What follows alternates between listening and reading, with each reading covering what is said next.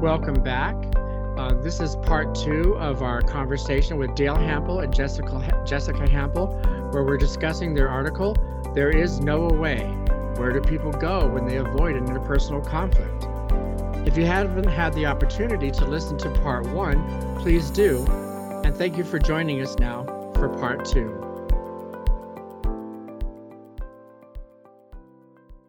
What guidance can you give us about constructively avoiding conflict. My assumption in that question is there's constructive ways and less constructive ways to avoid conflict. And how might your guidance differ depending on whether the conflict takes place between relational partners, family members, or between coworkers, or even with your boss or subordinates? I know that's a big question. No, it's an interesting question. And what, what it puts me in mind of is this very, very old idea of uh, Gerald Miller about interpersonal relationships all being on a continuum from personal to sociological. And personal relationships are when you really know the other person, and sociological relationships are where your role interacts with the other person's role. And, and so if you're having a sociological conflict or relationship with another person who's your boss and you're the subordinate, well, you're, you're, you're not so much individuals, you are a boss and a subordinate. And uh, there's likely to be a script for this. And in many businesses, the script says you say, yes, sir. You take notes and you go do it. In other businesses, the script might be that, that you can disagree freely, but there's going to be a script and the the the more sociological, the more role defined uh, the the relationship is, the more likely there is going to be something, uh, uh, if if not explicitly written down in an employee manual, then at least commonly understood for how you talk to a boss, how you talk to a coworker, how you talk to a customer, and so forth. Um, and then, then uh, at the other end of the continuum are, are your intimates, uh, your relational partner, your sibling, something like that. And uh, there, you don't so much react to a person as a sibling; you react to your person as as Susan. And uh, I, I would say follow your best instincts. I mean, everybody knows how to be nice, and everybody knows how to be mean and uh, just be nice, and that'll carry you a very long way through life. Uh, this, this, is not profound advice, but I, I, I, do want to remind you that our study was descriptive. We, we weren't working toward normative advice in, in this particular project. Jessica, did you want to add to that? Um, yeah, I think that's basically as much as we can say at this point because, yeah, what we know is what people did, but we don't actually know how that worked for them in the future. So we know that they saw the conflict coming. We know a little bit about how they perceived the conflict. We know a little bit about what they did, where they went physically or mentally, but we don't have any information about, you know, two weeks later when the conflict came back if it did come back, if it didn't just evaporate. What did that look like? Was it, you know, better than you thought it would have been? Was it worse? Did the avoidance help you, hurt you, do nothing but kick the can down the road?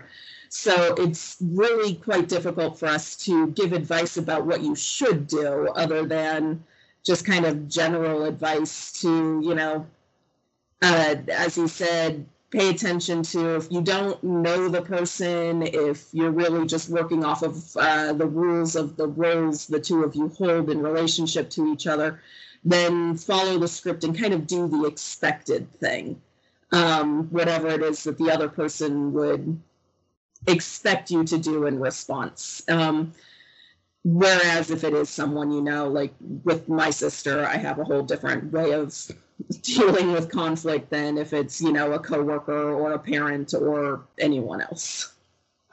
Is is there um, a constructive way to avoid conflict and one that's less constructive? Am i imagining that that exists?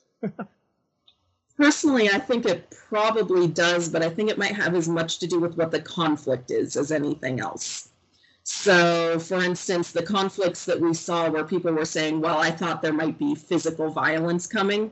I personally would argue that any successful attempt at avoidance that got you out of that situation was a constructive way of doing it. And I don't personally care much what it happened, what it did late down the road because you avoided violence in the moment. Whereas other things, you know, I think it yeah, I think it's going to have a lot to do with which conflicts you can constructively avoid and which conflicts you kind of really do need to engage in at the moment. You know, your your question got me to think about something that didn't really come up in the study, but it seems to me that you could avoid explosively or quietly, and uh, I, I think that that would probably make a difference of some sort in a particular interaction. So there's an uh, an avoidance to avoidance. There's avoidance to avoidance. you can avoid your avoidance. So how does your research findings tell us more about well, how to avoid physical violence, threat, or harm? Did your did any of your you did a descriptive study?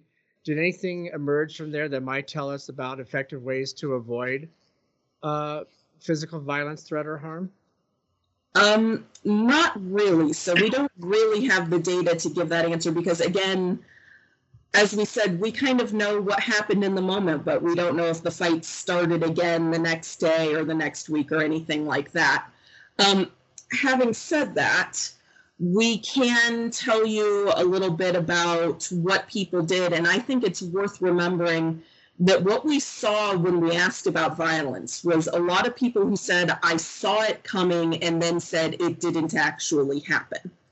Um, which I suspect might be, in my mind, I think that if you're in the middle of a conflict and there's emotional violence, you can walk away from the conflict and feel like you avoided it. If there's verbal violence, you can walk away from the conflict and feel like you avoided it if someone punches you, you can walk away from the conflict, but you're probably not going to feel like that conflict was avoided. You're probably going to feel like it did happen. And if you look at the way we asked the question, we asked people to remember and talk about a conflict that they avoided. So we probably lost some data there in terms of people who maybe attempted to walk away from a conflict that became violent, whether that worked or not. But that does mean that what we're left with is the people who thought they saw violence coming and typically speaking were successfully able to avoid uh, avoid it happening avoid the conflict that they expected to lead to it. And so what i would say in terms of guidance i don't know how strongly i would make these recommendations. I'm not sure i even want to call them recommendations because as i said we don't know for sure what happened in the future, but you can, if you're in that situation, think about some of the stuff that we saw other people doing in the studies. So, physically leaving. So, if you're capable of it, like physically removing yourself from the situation or terminating communication. So, um, depending on you know your age level you might have it or depending on how old you are that might be a question of you know blocking someone on all of the social media outlets you have stuff like that. Uh, also especially looking at the stuff that i think or at least in my mind the really interesting stuff there would be the things that people successfully used during the conflict uh, because that's really if you can see the conflict coming then you can be not in the room and you can kind of make decisions about how to go forward with you know a little bit more time and you know a little bit less stress while you're making the decision. But when you're in the conflict itself what we were seeing were again things like changing the topic uh, distracting the person in some way using fake agreements if necessary really the answer though is again going to come down to what do you know about the other person? Because it's going to be whatever is safe.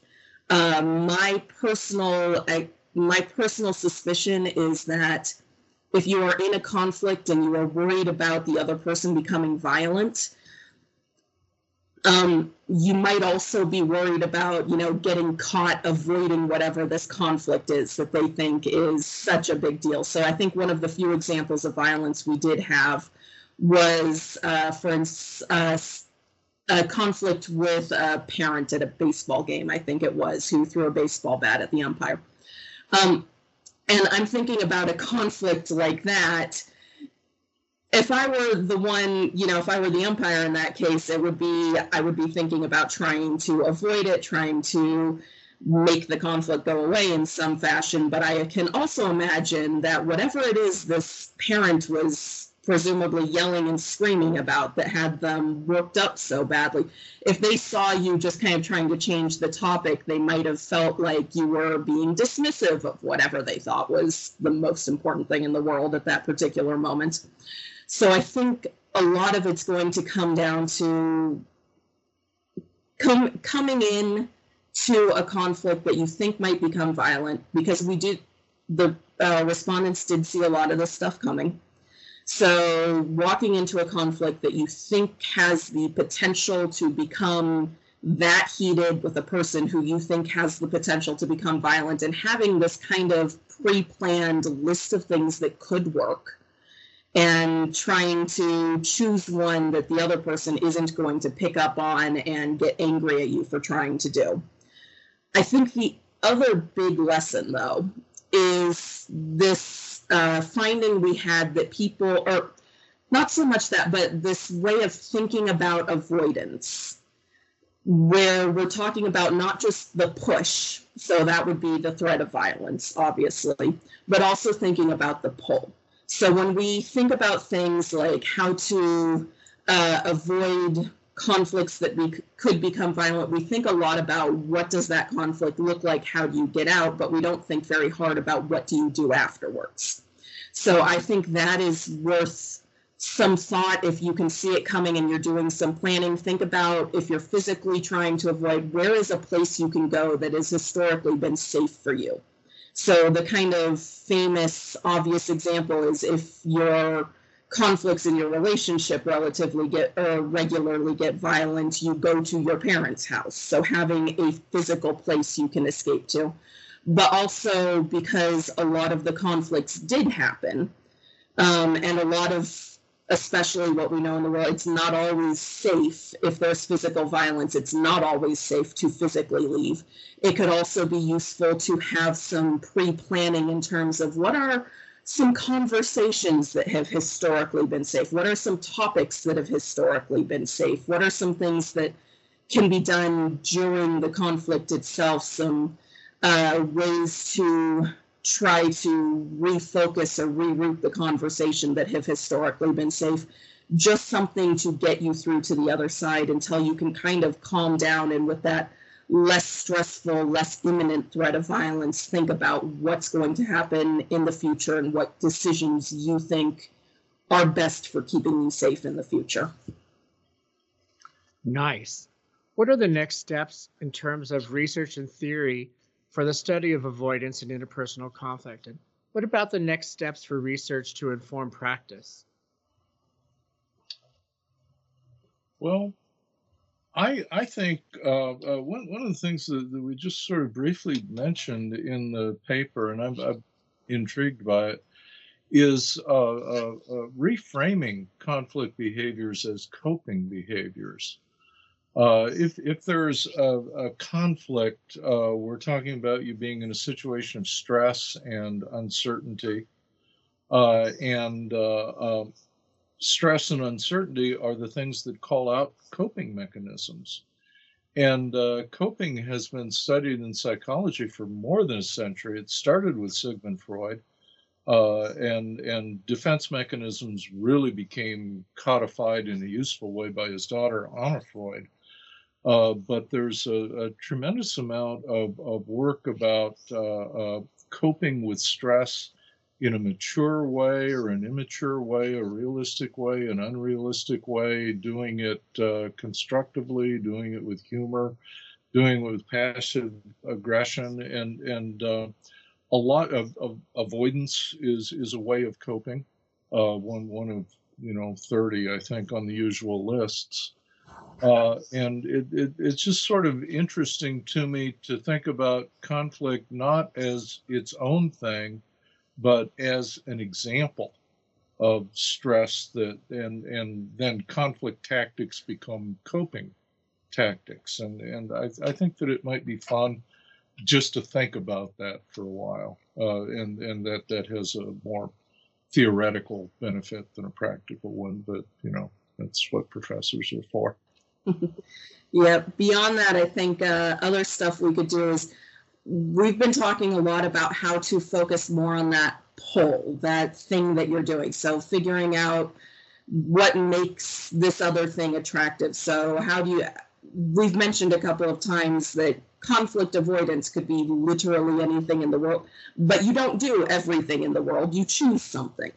So, what is it that you're choosing? What is it that makes that thing attractive on its own? What is it that makes it attractive in comparison to the conflict that you're avoiding? Which, you know, successful, if you go from our findings that people felt like they could have successfully engaged in this conflict, that would have some benefits to them. So there's certainly a push, there's a stress with the conflict, but there's also the possibility of some gain.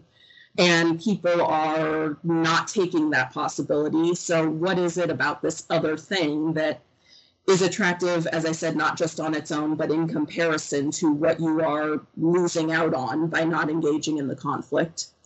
And of course, another thing that we would uh, be interested in knowing is what are the future outcomes of all this stuff? because that's the reason we can't really give very much advice right? Is that we know what they did but we don't know how that worked out for them for their partner for their relationship uh, for the conflicts that happened within relationships that were ongoing and not just you know a random guy at the baseball game. But uh, we don't know what outcomes those had. So that would also be an interesting way of going forward and seeing if there are certain avoidance strategies that, as you say, are constructive versus destructive, and whether or not we can predict which is which.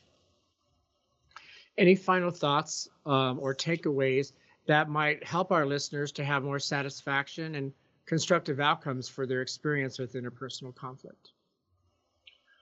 I I think the biggest takeaway is is the one that we started with before we even gathered data uh, avoidance is not the absence of conflict activity. Avoidance is its own behavior.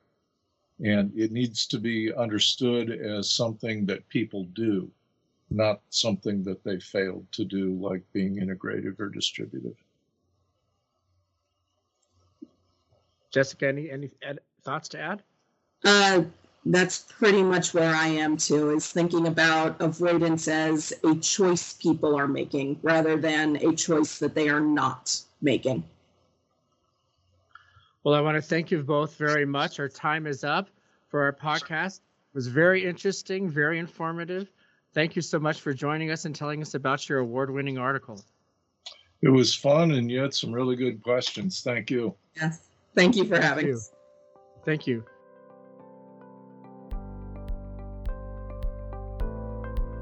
Thank you to our guest today for an engaging conversation. For more information about this episode, we hope you'll check out the podcast notes at the NAC website at www.negotiationandconflictteam.com. That's one word, negotiationandconflictteam.com. There you can find additional sources and links to material cited in this episode. Special thanks goes out to Dr. Chi Wang, editor in chief of the Journal of Negotiation and Conflict Management Research, for her support and assistance with this podcast. On behalf of our podcast team, Ming Hong Tsai, Laura Reese, Jennifer Parlamis, Michael Gross, that's me, and Deborah Cai, thank you for listening. Please tell a friend about our podcast, and we hope you'll join us next time for another fascinating discussion that brings us from article to audio.